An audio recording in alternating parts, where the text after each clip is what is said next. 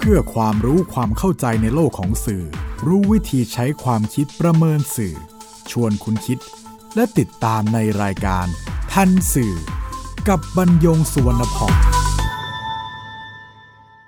สวัสดีครับคุณผู้ฟัง นี่คือทันสื่อ รายการความรู้ด้านสารสนเทศ และเรื่องราวที่เกิดขึ้นในโลกข่าวสาร ซึ่งส่งผลกระทบต่อบุคคลหรือว่าสังคม อันเนื่องมาจากเนื้อหาและสื่อ นำมาเรียนรู้ร่วมกันเพื่อก้าวไปสู่สังคมคุณภาพ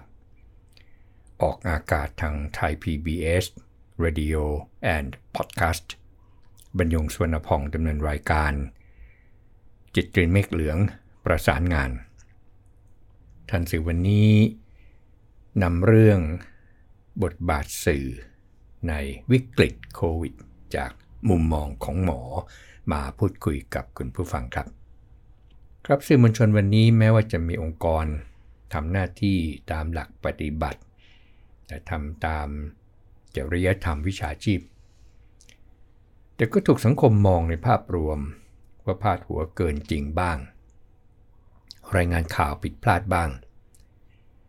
นำเสนอเนื้อหาที่ทำให้ประชาชนเกิดความหวาดกลัวจากโรคที่อ่อนไหวต่อการติดเชื้อบ้าง ผูกโยง ผู้เสียชีวิตไว้ก่อนว่าติดโควิด -19 ทั้งที่ยังไม่ได้มีการพิสูจน์ทางวิทยาศาสตร์การแพทย์บ้าง รวมทั้งอุปสรรคและปัญหาในการจัดหาวัคซีน และคุณภาพของวัคซีนหลักที่เพิ่มความสับสนให้ประชาชน แต่ว่าโลกยุคไซเบอร์ก็ไม่ได้มีเพียงสื่อมวลชนวิชาชีพ ที่ผูกขาดเหมือนในอดีต ยังมีสื่อพาณิชย์ ที่ถูกเหมาจ่าย ว่าเป็นสื่อมวลชน นี่ยังไม่นับรวมผู้ใช้สื่อออนไลน์ที่ทั่วไป ซึ่งสามารถนำเข้าเรื่องราวข่าวสาร ส่งต่อ และแสดงความเห็นอย่างไรก็ได้ ว่ากันเฉพาะสื่อมวลชนวิชาชีพที่นำเสนอข้อมูลข่าวสาร ในมุมมองของหมอ ที่เกี่ยวข้องกับโควิด -19 เป็นอย่างไรนั้น จุลสารราชดำเนิน สมาคมนักข่าวนักหนังสือพิมพ์แห่งประเทศไทย ซึ่งเห็นว่า วิกฤตโควิด -19 ทำให้ประชาชนเกิดความเครียดรอบด้าน ทั้งสถานการณ์ที่เผชิญอยู่จากยอดผู้ติดเชื้อเป็นหมื่นต่อวัน ระบบสาธารณสุขที่ตึงตัว การเสพเรื่องราวในสื่อสังคมที่มากเกินพอดี รวมถึงข่าวสารจากสื่อสำนักต่างๆ ที่เป็นไปในทิศทางตอกย้ำความสูญเสีย และชะตากรรมที่ไร้ความหวัง ขณะที่ประเทศยังขัดแย้งแบ่งขั้วทางการเมือง จึงได้จัดสนทนากับ ในแพทย์ฝ่ายปฏิบัติการและที่อยู่ด่านหน้า 1. ในคนกลุ่มนี้ก็คือในแพทย์สุพัฒน์หาสวนกิจ ผู้อำนวยการโรงพยาบาลจันนะจังหวัดสงขลา ในฐานะประธานชมรมแพทย์ชนบท ก็พูดถึงสื่อในภาพรวมครับว่า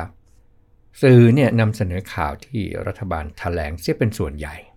ทั้งยอดผู้ติดเชื้อ ยอดผู้เสียชีวิต การถแถลงข่าวของสอบคและก็หน่วยงานของรัฐ แต่ขาดข่าวเชิงสืบสวน เช่น วัคซีนแอสตราเซเนกา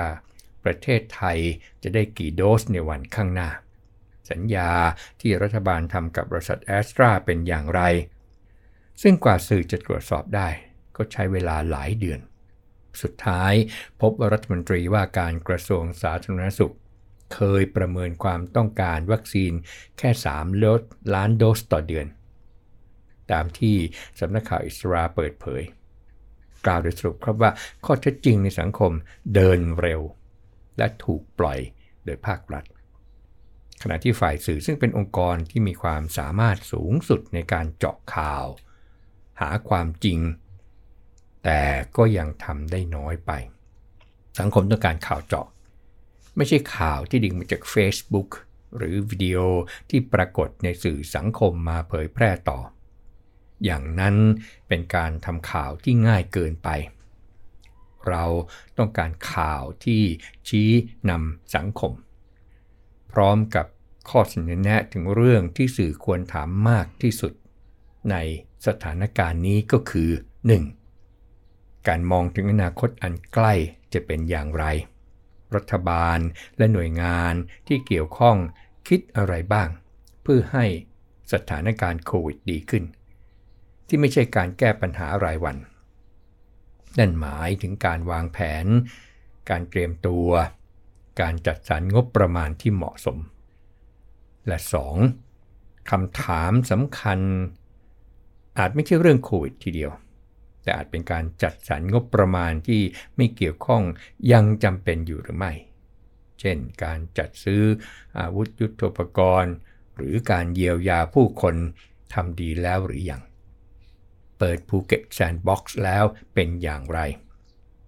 เหล่านี้มีมุมมองที่ต้องการสะท้อนความเป็นจริง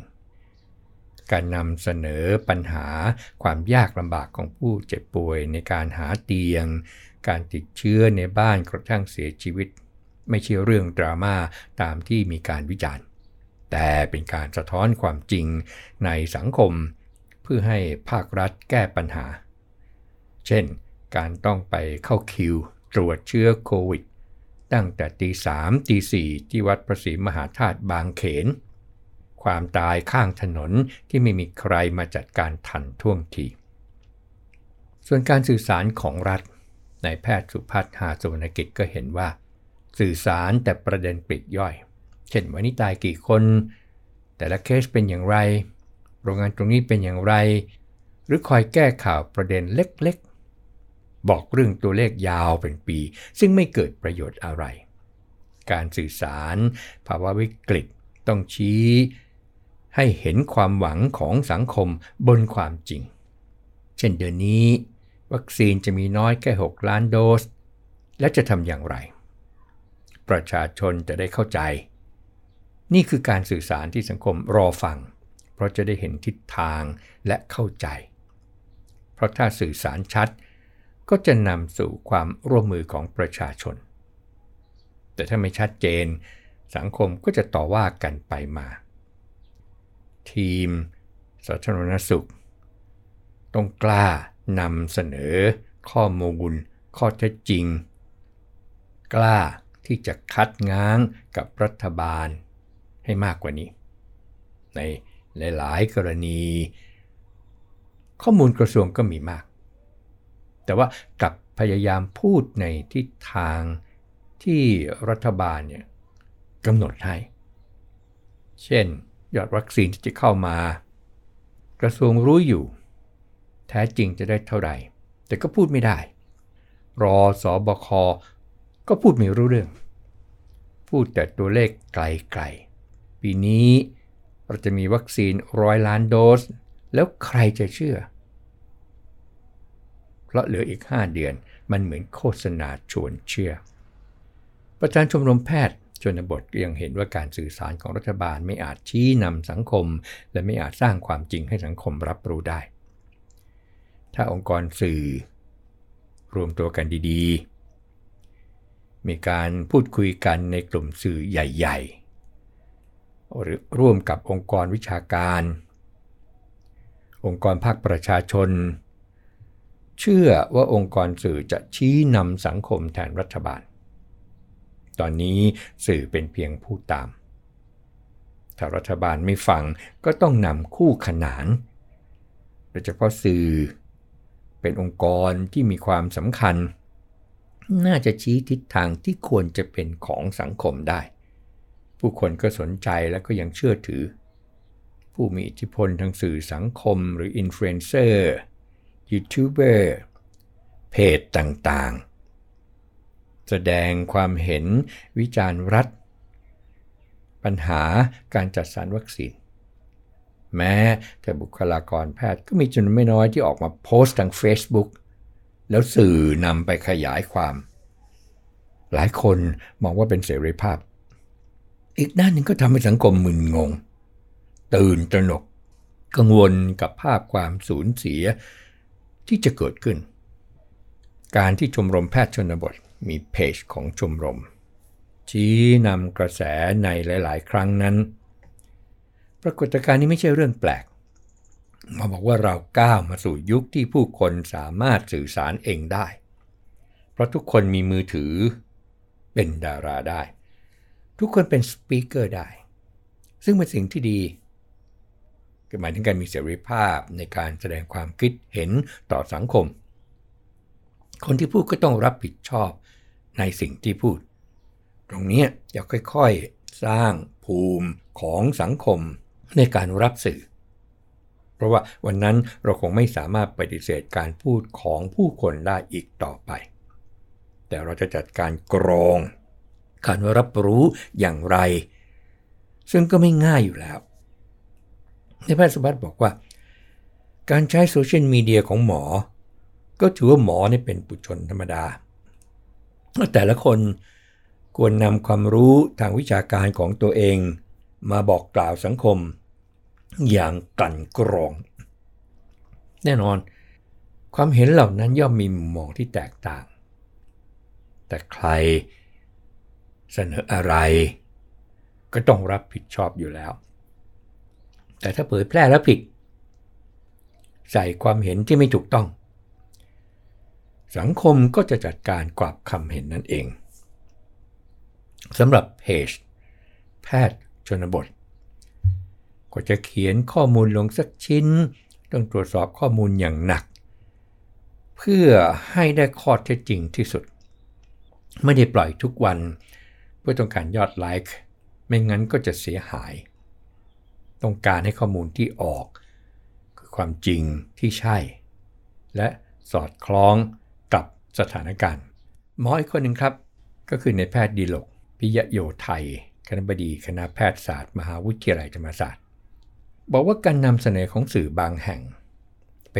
เติมความเห็น ไปชี้แนะ บางเรื่องเนี่ยแม้จะหวังดี แต่ก็ไปขยายความน่ากลัวของเหตุการณ์จนเกินจริง บางสื่อก็เติมอคติเข้าไปอีก เพราะว่าโดยข้อเท็จจริง บางเรื่องของสถานการณ์โควิด ที่เราเผชิญอยู่ ก็ไม่เคยดีอยู่แล้ว เพราะว่า มันเป็นเรื่องชีวิตผู้คน เนี่ยคือความน่าห่วง การชี้แนะต้องวิเคราะห์ผลลัพธ์ ที่จะออกมาด้วย บางเรื่องเกี่ยวกับสุขภาพของคน คนฟังก็เชื่อทันที เกิดผลเสียต่อชีวิตได้ ส่วนการนำเสนอเรื่องความตายของผู้ติดเชื้อในบ้าน คณะบดีคณะแพทยศาสตร์มหาวิทยาลัยธรรมศาสตร์เห็นว่าสื่อเนี่ยทำถูกแล้ว แต่ว่าก็ต้องนำเสนอด้วยว่าหน่วยงานที่เกี่ยวข้อง อย่างเช่น กรุงเทพมหานคร อย่างเช่นสาธารณสุขทำอะไรอยู่ เรื่องการขาดเตียง ตัวเลขเป็นอย่างไร ทางออกจะทำอย่างไร ประชาชนคนรับสื่อบางคนก็มีความเป็นกลาง แต่ว่าบางคนก็เอ็นเอียง มันก็เลยเกิดความสับสน ทั้งผู้ให้ข่าว ทั้งผู้รับข่าว สุดท้ายก็จะเกิดความสุดโต่งจนควบคุมไม่ได้ แต่ก็ไม่ใช่ต้องไปจำกัดสื่อมวลชน เพราะข้อเท็จจริงบางอย่างเป็นประโยชน์ ความเห็นที่หลากหลายเป็นเรื่องดี แต่อยากให้ประชาชนรับฟังข้อมูล ด้วยการแยกแยะ วิเคราะห์ให้ถูกต้อง คณะบดีคณะแพทยศาสตร์มหาวิทยาลัยธรรมศาสตร์ยังยกตัวอย่าง สิ่งที่สื่อนำเสนอ และอาจสร้างความสับสน อย่างเช่น สูตรสลับการฉีดวัคซีน ซึ่งข้อเท็จจริงเนี่ยมีการศึกษาไปแล้ว แต่สื่อเนี่ยกลับเสนอไม่ครบ และแย้งว่าที่หมอคิดมาเพื่อต้องการเหมาเอาวัคซีนไม่ดีมากวาดใช้ ถ้าสื่อไม่เห็นด้วย ไม่เป็นไร แต่ขอให้เอาข้อมูลมาแสดง หรือเรื่องการจัดหาวัคซีน mRNA ที่สื่อตั้งคำถาม ซึ่งหลายคนก็อยากรู้ว่าทำไมภาครัฐถึงหามาไม่ได้ สื่อก็ต้องตามหาข้อเท็จจริงตั้งแต่ต้นต่อ เช่นทำเต็มที่แล้วหรือยัง ใช้กลไกการทูตแล้วหรือยังอย่างนี้เป็นต้น ที่น่าเศร้า คือสภาพปัจจุบัน บางเรื่องเนี่ยพอหนุนข้อมูลของสื่อฝั่งนี้ กลายเป็นอยู่ฝั่งหนึ่งของความขัดแย้งทางการเมืองไปคือถูกดึง ไปเป็นเรื่องการเมือง มันก็ทำให้เหมือนปิดตา รับรู้ข้อมูลอีกด้านซึ่งน่าเสียดายมาก ถ้าสื่อบอกประชาชนว่าต้องฟังข้อมูลสองฝ่าย สื่อเองก็ต้องหลุดจากตรงนั้นให้ได้เหมือนกัน ถ้าด้านดีมันก็ต้องดี ไม่ใช่บอกว่าไม่ดี สื่อต้องนำเสนอข้อเท็จจริง ตรงไปตรงมาทำโทน การนำเสนอให้เกิดประโยชน์ ช่วยตามข้อเท็จจริงที่ยังไม่ปรากฏด้วย ถ้าสื่อช่วยกันเสนอแนวทางแก้ปัญหา หรือสื่ออาจช่วยกันสร้างเครือข่ายช่วยผู้ป่วย ซึ่งในสังคมเนี่ยมันต้องช่วยกันโดยเฉพาะเรื่องการรักษารักษาตัวที่บ้าน สื่อควรลงมาสัมผัสปัญหาจริง ๆ จะได้เข้าใจ แล้วก็จะได้สื่อเชิงบวกนำเสนอวิธีการแก้ปัญหา ถ้าด่าเฉยๆ และให้คนในสารสุขทำทุกอย่าง มันก็ตายแน่ อย่างโรงพยาบาลธรรมศาสตร์ ต้องวางระบบเอง ส่งอาหารทำโปรแกรมระบบส่งยา ตรงนี้ใช้ส่วนสังคมมาช่วย เพื่อลดการเสียชีวิตในบ้าน อะไรคือสิ่งที่สื่อควรถามมากที่สุดนั้นคณะบดีคณะแพทย์มหาวิทยาลัยธรรมศาสตร์บอกว่าคำถามแรกเนี่ยควรเป็นเรื่องปัจจัยหลักที่จะทำให้เราหลุดพ้นจากสถานการณ์โรคระบาด มันคืออะไร และทุกคนเนี่ยจะมีส่วนร่วมได้อย่างไร เช่น บางคนอาจตอบเรื่องการจัดหาวัคซีน แล้วจะเป็นอย่างนั้น กระทรวงสาธารณสุขบอกกำลังจัดหา แล้วเราจะทำอะไรมากกว่านั้นได้ไหม ภาคเอกชน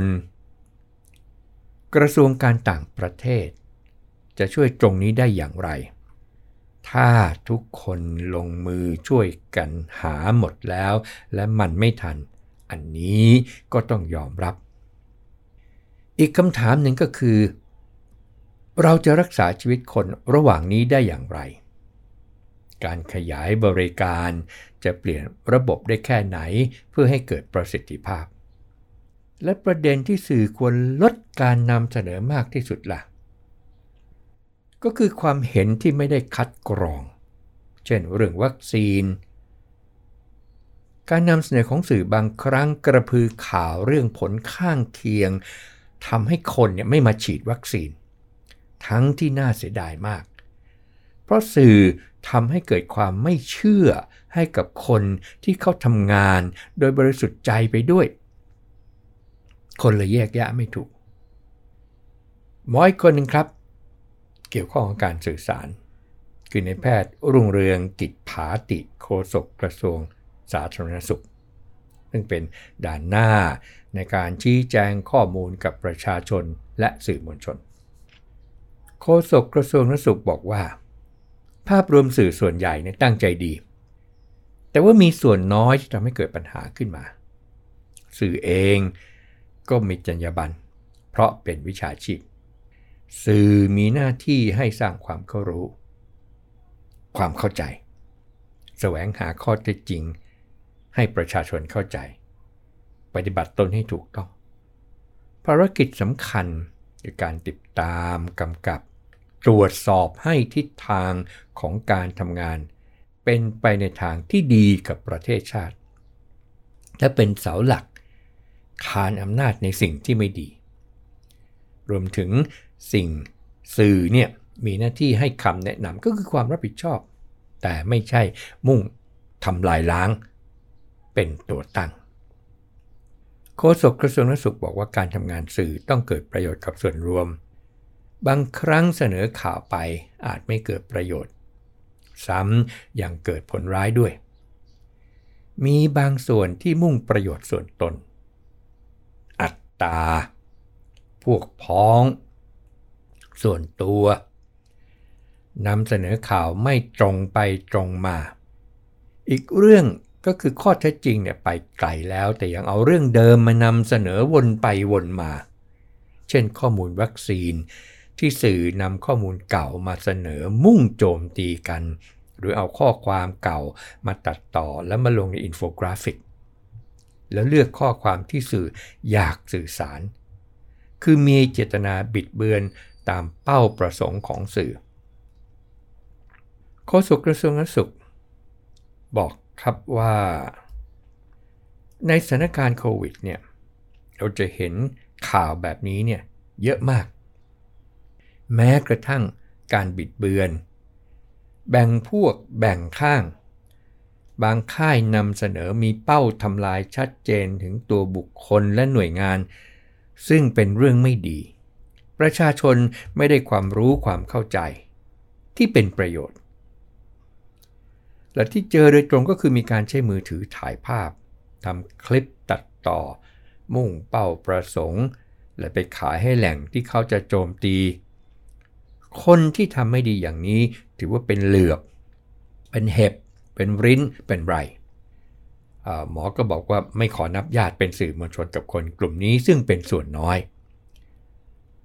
เหมือนหมอเองก็มีจรรยาบรรณต้องทำเพื่อประโยชน์ของผู้ป่วย